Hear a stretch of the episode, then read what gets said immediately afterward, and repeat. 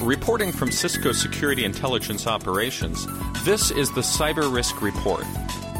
The Cyber Risk Report is a strategic intelligence product created by Cisco analysts that highlights current security issues in mid to long range perspectives.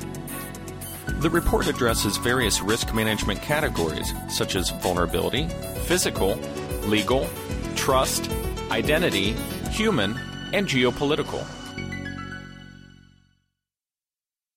This report covers the period from November 25th to December 1st, 2013. Vulnerability activity for the period remained consistent with previous periods. IntelliShield did not publish low or medium urgency alerts throughout the U.S. holiday at the end of the period. The IntelliShield alert metrics for 2013 show the continuing trend of increased vulnerability reporting, particularly new vulnerabilities, opposed to multiple vendors responding to the same vulnerability indicated by the updated alerts. Through November 2013, the metrics are showing a 16% increase over the 2012 activity. As we have reported, this increased vulnerability activity presents an increased risk of not maintaining current software and patches, and exposing the environments to exploits of known and public vulnerabilities. Highlights for the period include security advisories and software updates for multiple vulnerabilities in Barracuda, Cutatel, and SSL VPN, HP, and IBM products. Ruby on Rails reported a heap overflow vulnerability that affects the large number of web servers using Ruby, while media sources are reporting the continued exposure of the systems to previously reported vulnerabilities. Google released a correction for a password recovery vulnerability that could allow the compromise of Gmail accounts. Multiple new vulnerabilities were reported in Linksys and D-Link routers, which continue to be a focus of researchers and are exposing home and businesses using these routers to network compromises. In malicious code activity, Kaspersky provided a blog post with analysis of the NeverQuest Trojan that is targeting financial institutions.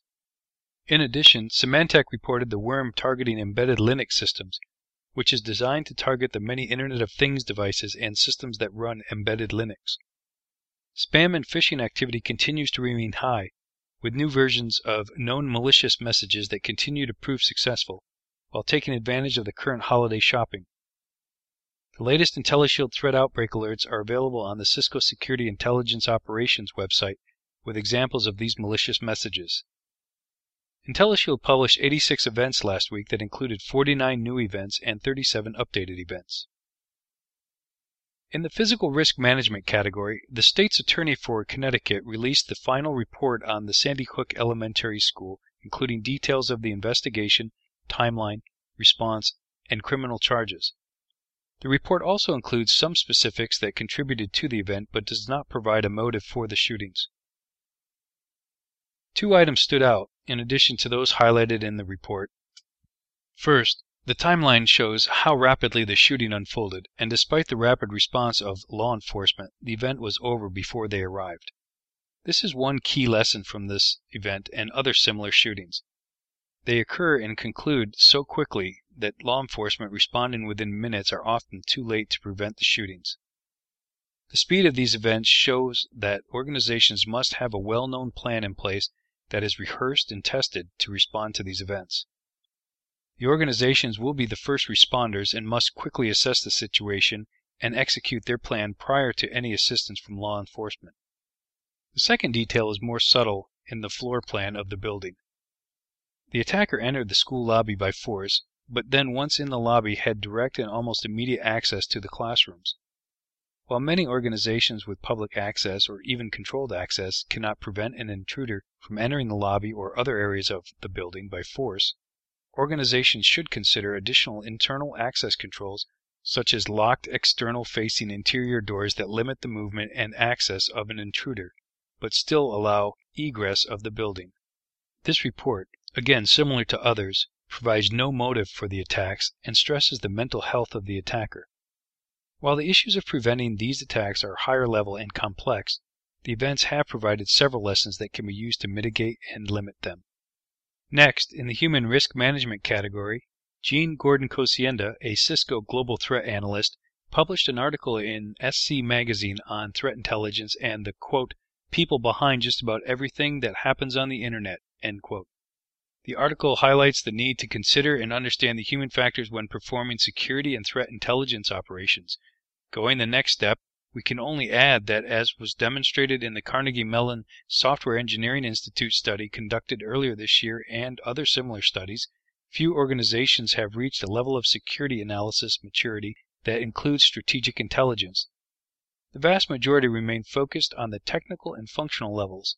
While the move toward big data and automized analysis is moving organizations toward a higher level and broader scope, many remain in the trenches slugging it out with threats and attackers while not seeing the larger picture and perspectives. This is a major change for most organizations, but the reward for implementing strategic analysis is the ability to gain a deeper understanding of the threat factors, get ahead of the threats by identifying the coming potential threats, and implement policies and controls before they affect your environments. Finally, in the geopolitical risk management category, last week China scrambled military aircraft to enforce a new air defense identification zone it had only days earlier established in the East China Sea. Aircraft entering this space must be declared ahead of time according to military authorities in Beijing. The new zone overlaps space already claimed by Japan as well as other disputed territories. The move was seen as provocative by regional actors who responded both with rhetoric and, in the case of the United States and Japan, the decision to proceed unannounced with earlier planned military flights through the territory. Clearly, this new development raises the risk of confrontation over the world's most heavily traveled shipping lanes. Given the stakes for these global economic heavyweights, however, any escalation is arguably less likely to involve kinetic military action than media rhetoric and, potentially, damaging cyber attacks. Indeed, following ratcheting up of military and diplomatic tensions last year, several Japanese government and military websites were defaced.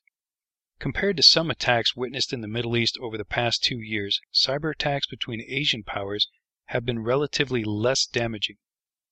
Reasons for this are not entirely clear, and the past may not be a reliable predictor of the future. Indeed, unlike military action, or official rhetoric, cyber attacks frequently are out of control of governments.